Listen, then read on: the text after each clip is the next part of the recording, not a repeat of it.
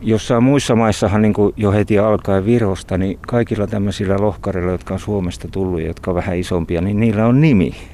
Mutta meillä niitä on niin valtavasti, että niin hyvä kun niistä edes on joku merkintä jossakin kartassa. Että se mitä me nähdään tämmöisenä meille tavallisena ja ehkä vähän tylsänäkin, niin on ulkomaalaisille geologeille aivan ällistyttävän kaunista. Ei tällaisia silokallioita, ei näitä jäätikön kulutusmuotoja eikä tämmöistä kovaa kiteistä kiveä, johon on sitten niin hioutunut näitä muotoja, niin ei sellaista ole missään muualla. Voiko kaupunkia katsella vuosituhansien ja miljoonien näkökulmasta? Voiko jääkauden vielä nähdä Suomessa kaupungeissakin? Siellä liikenteen, rakennusten, asfaltin ja jokapäiväisen touhun alla. Helposti, väittää geologi Veli-Pekka Salonen. Itse asiassa jääkausi näkyy Suomessa kaikkialla edelleen.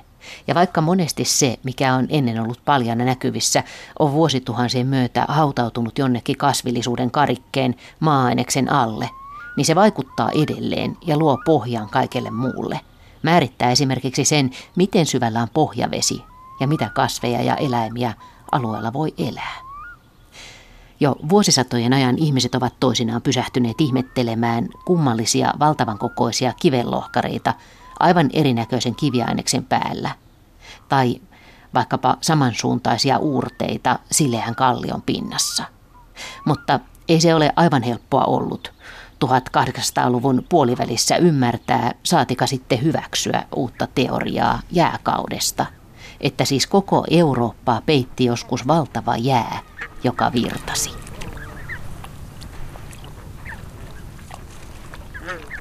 Lähdemme geologiaretkelle Helsinkiin Vuosaareen emeritusprofessori Veli-Pekka Salosen kanssa. Kävelemme vanhaa uimarantaa tihkusateisena kuulaana päivänä, jolloin vain muutama sadevarusteinen päiväkotiporukka on ulkona tekemässä hiekkakakkuja ja pieni joukko valkoposkihanhia viettää päivää vesirajassa. Kiipeämme rannassa olevan silokallion päälle, sen sileää vastapuolta ylös, ja alamme etsiä merkkejä siitä, mitä kaikkea kallio on kokenut, niin kuin veli-Pekka Salonen se ilmaisee. Ja käy niin, että uuden oppaan kanssa tutut alueet alkavat näyttää ihmeellisiltä ja ainutlaatuisilta. Tämä on tällainen silokallio. Ja silokallio on ihan omanlaisensa tämmöinen maaperägeologinen kulutusmuoto. Ja tässä näkyy mielenkiintoisia jäätikön kulutusmerkkejä, jotka kertoo tästä omalla tavallaan tästä geologisesta historiasta, joka niin täällä Vuosaaressa kuin kaikkialla muuallakin on ihan kiinnostava ja omanlaisensa. Kun sä tulet tällaiselle silokalliolle, niin mitä asioita sä katsot tässä? Mä katson tietysti muotoa, sitten mä menen tänne lähelle rantaa, jossa kallio on tuoreinta, koska se on nuorinta, se on ollut lyhimmän aikaa. Niin kuin tästä näkyy täällä ihan lähellä rantaa, tuo kallion pinta on sileä ja siinä ei ole kasvullisuutta, se ei ole rapautunut. Sitten tuolla ylempänä se on jo muuttunut ja rapautunut, niin mä menen tänne lähelle rantaa. Sitten mä katson kivilajia ja sitten mä katson näitä erilaisia jälkiä, joita siinä pinnassa on, jotka kertoo, mitä se kivi on ja kallio on kokenut kun puhutaan nyt tästä tuoreimmasta kalliopinnasta, niin kuinka tuoretta, minkälaisista vuosiluvuista tästä puhutaan? Tällä alueella maan kohoaminen on luonnontilassa ollut semmoista kahta ja puolta milliä vuodessa. Eli jos tässä on, ollaan nyt metrin korkeudella, niin se tarkoittaa, että tässä on muutaman sadan vuoden ikäinen korkeintaan tämä. Eli muutama sata vuotta sitten tämä oli merenpinnan alapuolella. Nykyään merenpinnan nousu on tällä alueella jo pysähtynyt. Eli, tai siis maan kohoaminen on pysähtynyt, koska merenpinnan nousu kumoaa sen maan kohoamisen vaikutuksen. Mutta se maan kohoaminen on siis johtuu edelleen siitä, että jää joskus silloin paino sitä niin kovasti, että se liike ikään kuin edelleen tapahtuu. Kyllä, se tapahtuu koko Suomen alueella ja se on voimakkaampaa siellä lähempänä jäätikön keskus, muinaisia keskusalueita.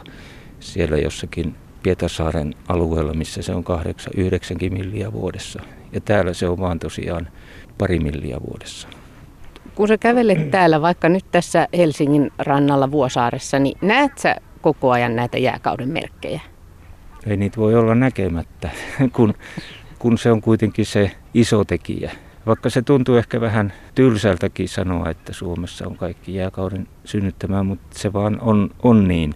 Ja sitten toinen asia on se, että se mitä me nähdään tämmöisenä meille tavallisena ja ehkä vähän tylsänäkin, niin on ulkomaalaisille geologeille aivan ällistyttävän kaunista.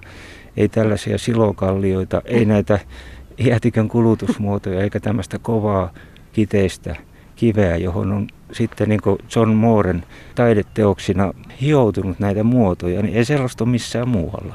Tämmöinen silokallio esimerkiksi, jolla me nyt ollaan, on yhden tietyn vyöhykkeen ilmiö. Se liittyy tämmöiseen jäätikön virtauksen viime vaiheeseen. Eli pitää olla voimakas jäätikön virtaus, pitää olla sulava ja uudelleen jäätyvä jään pohja ja pitää olla kiteinen kallioperä, jossa on vähän sedimenttiaineesta päällä. Eikä sellaisia alueita Suomen lisäksi oikeastaan ole kuin Kanadan kilvellä jossakin tietyissä tiettömissä metsissä. Onko sullekin käynyt sitten niin, että, että kun tulee ulkomaalaiset kollegat tänne, niin sitten, sitten säkin huomaat uudestaan taas, että onpa sitä kaunista? On käynyt. Esimerkiksi täällä on käynyt maaperätutkijoita Euroopasta, jotka ovat halunneet nähdä harjun.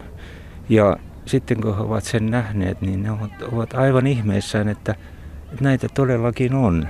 Ja näinhän se on. Harjut vaatii samalla tavalla tietyn geologisen tilanteen. Ja harjuja nyt on Ruotsi täynnä ja, ja Kanada, mutta taaskin näihin maihin ne harjut melkeinpä sitten jäävät. Mikä on hyvä harju esittää Suomesta ulkomaalaisille geologeille? No jos, jos tänne tulee geologi ulkomailta, niin mä veisin hänet tuohon Kallahden harjulle, joka on tuossa sadan, muutaman sadan metrin päässä. Mutta tietysti punkaharjuja, taikka jossakin kolilla näkee niitä pielisen halkovia harjuja.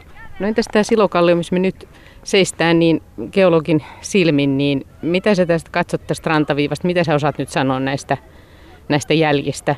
No tässä on, esimerkiksi tässä näkyy yksi semmoinen hieno asia, tämmöinen unduloiva kallionpinta, joka näkyy tällä laidalla. Näet tämmöisiä, tämmöisiä plastisia pyöriä, pyöristyneitä niin. muotoja. Tämä on vähän kuin joku kuvanveistäjän jäljiltä, siis Kyllä. tämmöistä pehmeää, sulavaa, vähän aaltoilevaa kalliota. Tässä näkyy kouru, joka kiertyy ja sitten tässä näkyy uurteita. Ja sen tuommoisia naarmuja, joita jäätikön pohjalla on tähän kallioon syntynyt. Mä näen ne kaikki nyt, kun sä sanot. Tässä näkyy uurteita, jotka ovat, ovat tämän suuntaisia. Ja mm-hmm. niitä on tämä koko kallio täynnä. Ja sitten tässä näkyy toisen suuntaisia uurteita.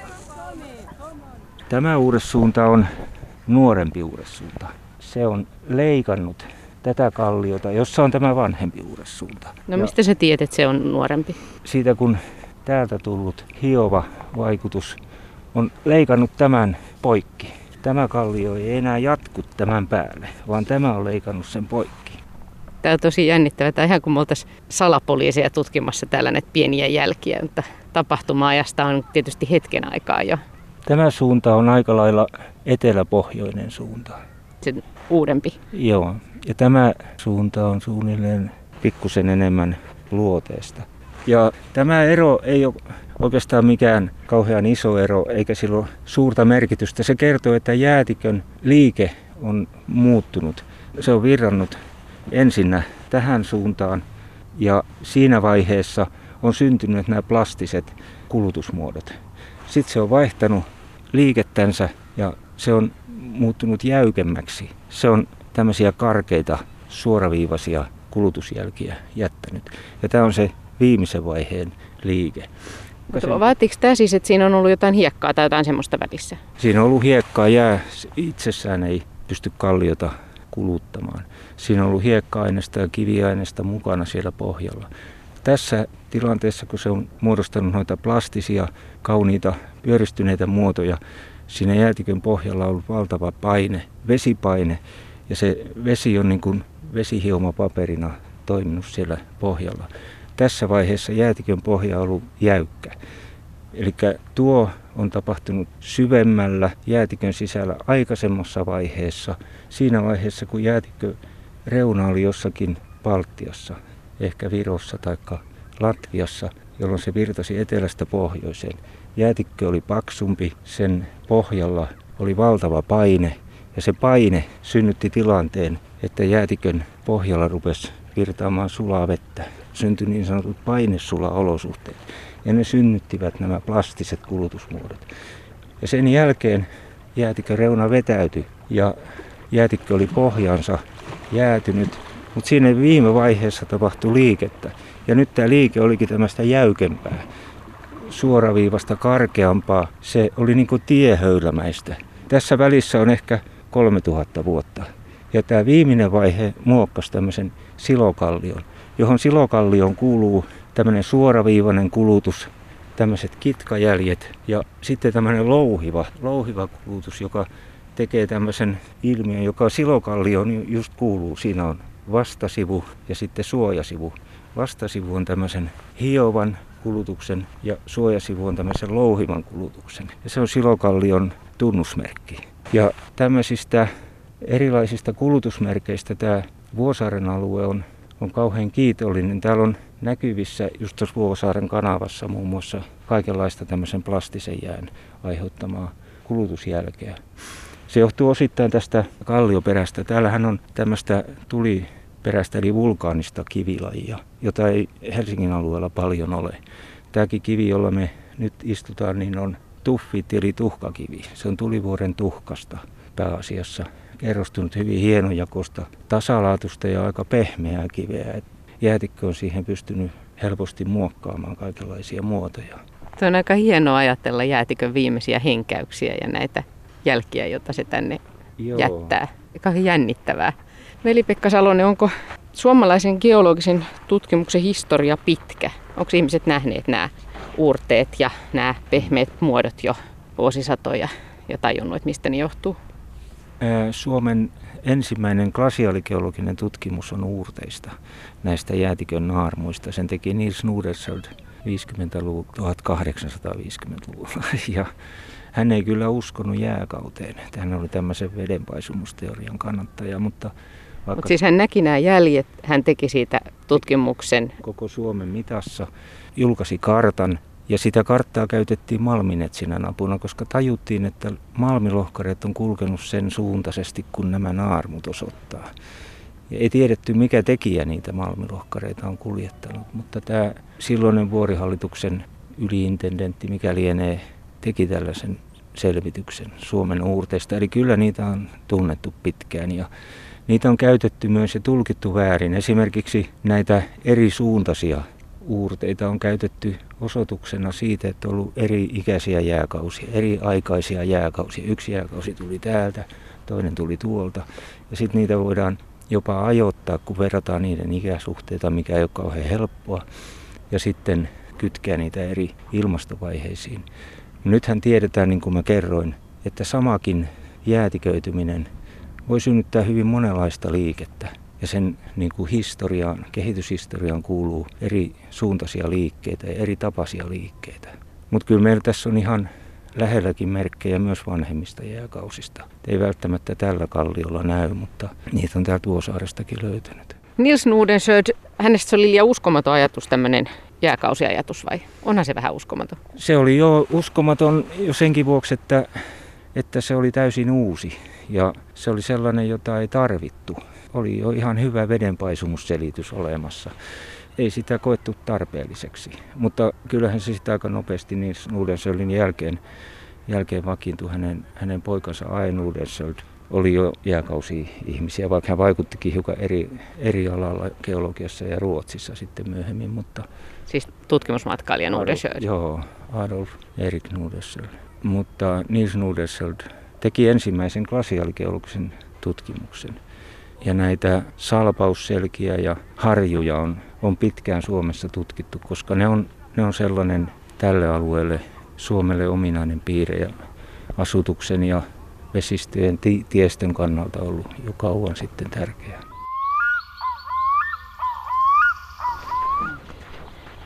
Me ollaan nyt täällä Särkän luonnonsuojelualueen laidalla tässä Uutelan ulkoilualueella ja ollaan katsomassa näitä y- yhtä tämmöistä merkillisyyttä, eli täällä on näitä Viipurin rapakiven, eli Viporkiitin lohkareita. Ja tämä Viporkiittihan ei ole mikään niin paikallinen kivi, vaan se on, se on kulkeutunut tänne vähän oudosta suunnasta, eli tuolta idän suunnasta. Ja sitä pitkään mietittiin, että mikä merkillinen kuljetus on sen tänne tuonut. Mä joskus aikoinaan tein, tein tutkimusta väitöskirjankin näistä lohkareista ja niiden kuljetus, kuljetusmatkoista ja se on jäänyt jotenkin päälle, että niitä tulee aina miettineeksi. Mihin suuntaan me nyt ollaan? Tultiin ollaan, tähän veden äärelle. Ollaan niin itärannalla tästä Uutelan niemestä Särkän luonnonsuojelualueella ja tuolla näkyy Vuosaaren satama takana. No niinpä näkyy, joo. Ja tuossa on yksi kivi, jota mä halusin sun näkevän meidän edessä tuo valtava särmikäs lohkare. No se on ehkä kolme metriä kanttiinsa, tuommoinen aika, aika neliömäisesti lohkoutunut. Ja tuo on Viipurin rapakiveä, Viborgiittia. Ja ne ovat aina hiukan erilaisia. Ne on, ne on tämmöisiä särmikkäitä, niin kuin rapakivi, hieno rakennuskivi. Se lohkoutuu selkeästi ja hyvin. Ja sitten niissä näkyy noita ovoideja. Me ei ihan tästä päästä näkemään, mutta... Tässä on ehkä 10 metriä tätä ihan matalaa vettä, että jos olisi nyt niin kuin saappaat jalassa, niin tästä voisi siihen hipsiä, Joo, mutta... Sinne voisi mennä. Joo, mä katson kiikata. Kyllä, se on erittäin nätti. Haluatko sä katsoa? Joo.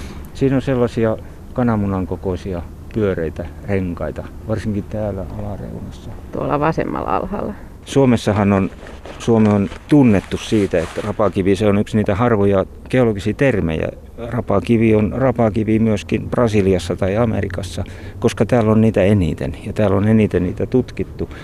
Ja se on sellainen siellä magma-säiliössä tapahtuva ilmiö, joka on aika harvinainen. Mutta rapakivi, ne on tämmöisiä nuorimpia plutoneja, eli tämmöisiä syväkivi-intruusioita, joita on Suomessa muutama on Opneesin pieni rapakivi, mutta se ei ole tuollaista. Sitten on Viborgiitti, Viipurin rapakivi, Laitila rapakivi, Vehmaa ja Ahvenanmaan rapakivi ja Puudumin rapakivi ja siinä ne onkin. Eikä niitä koko maailmassakaan ole kuin parikymmentä, eikö siis pari sataa. Ja tota, rapakivi tunnetaan siis, se on kartotettu hyvin ja se on niin erityisen laatusta. Että näitä rapakivilohkareita, niitä on löytynyt Baltian maista ja Saksasta – ja niitä on metsästetty varta vasten. Silloin kun jääkausi keksittiin, niin keksittiinkin, että haetaan ja katsotaan minne tämmöiset, mitä ei missään muualla ole, minne saakka ne on kulkeutunut.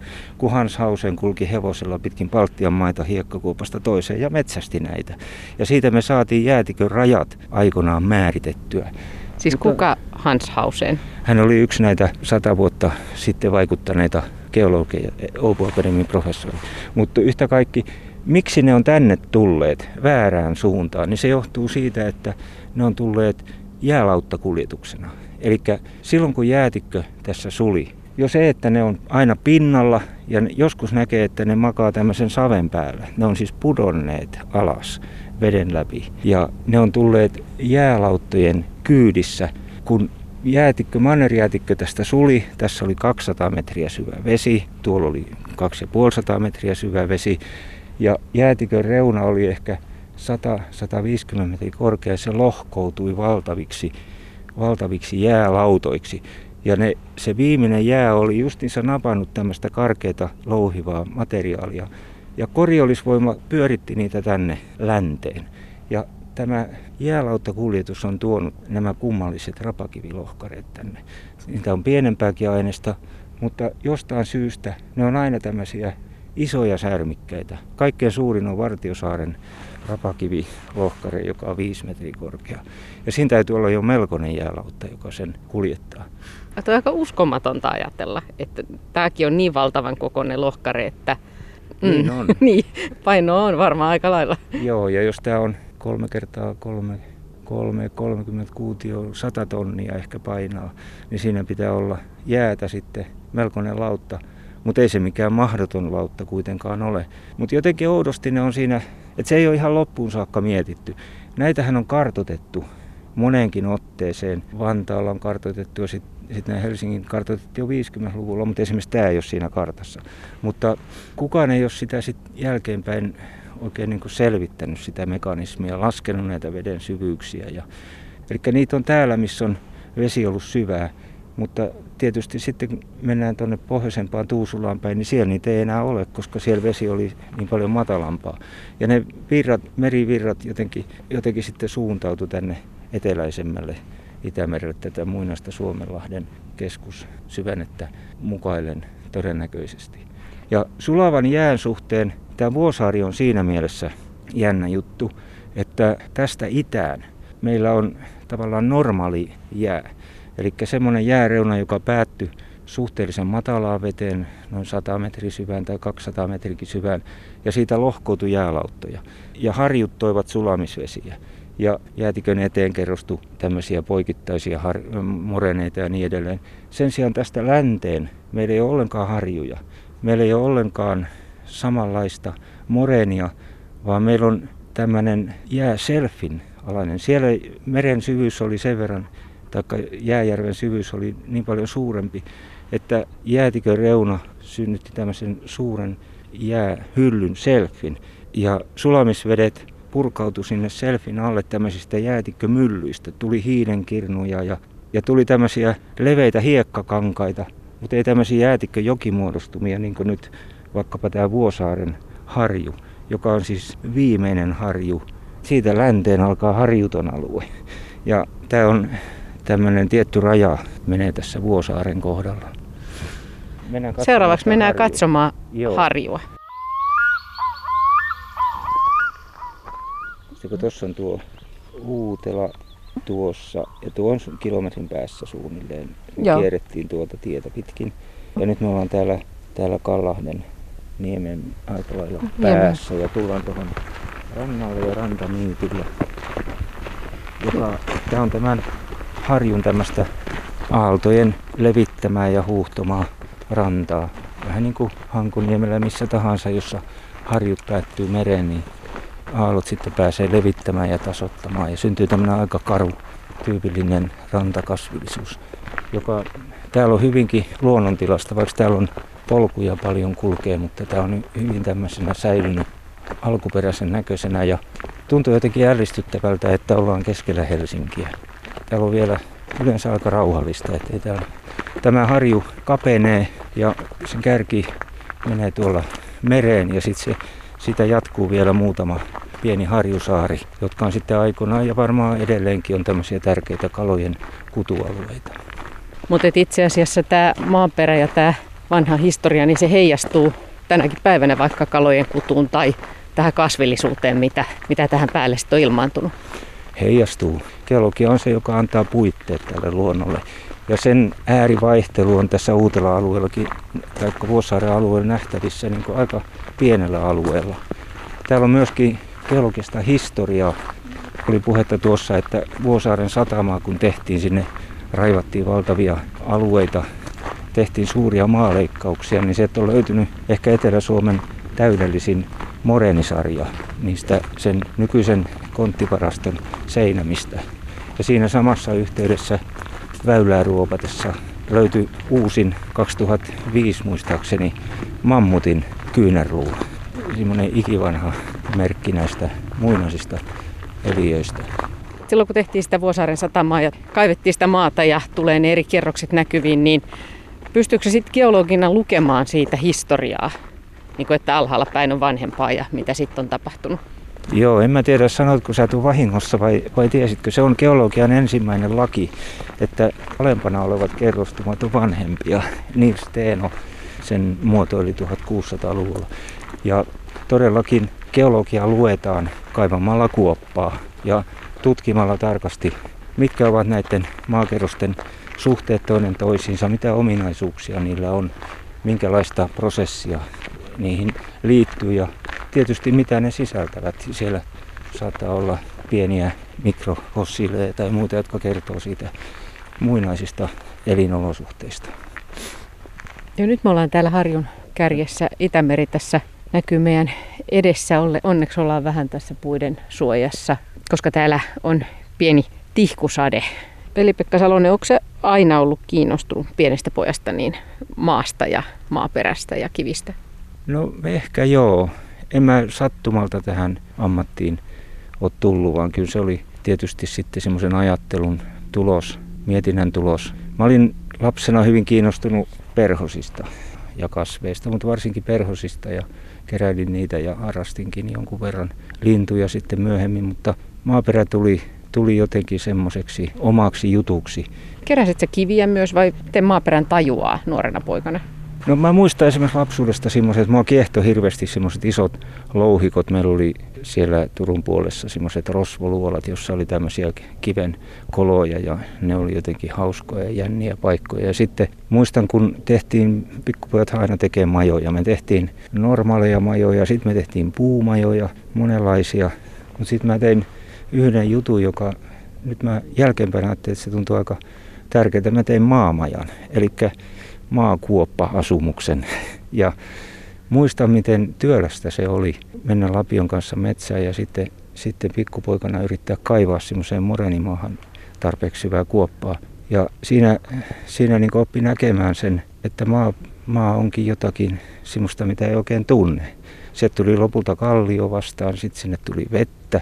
Se oli hyvin kylmää ja epämukavaa, mutta mä olin hirveän ylpeä siitä majasta. Se oli sellainen mun juttu. Ja mä vieläkin muistan sen, sen maan tuoksun ja semmoinen puhtaan maan, mä en puhu nyt mistään kellarista enkä sellaisesta, vaan semmoinen puhtaan maan tuoksu, niin se on, tuntuu hyvältä.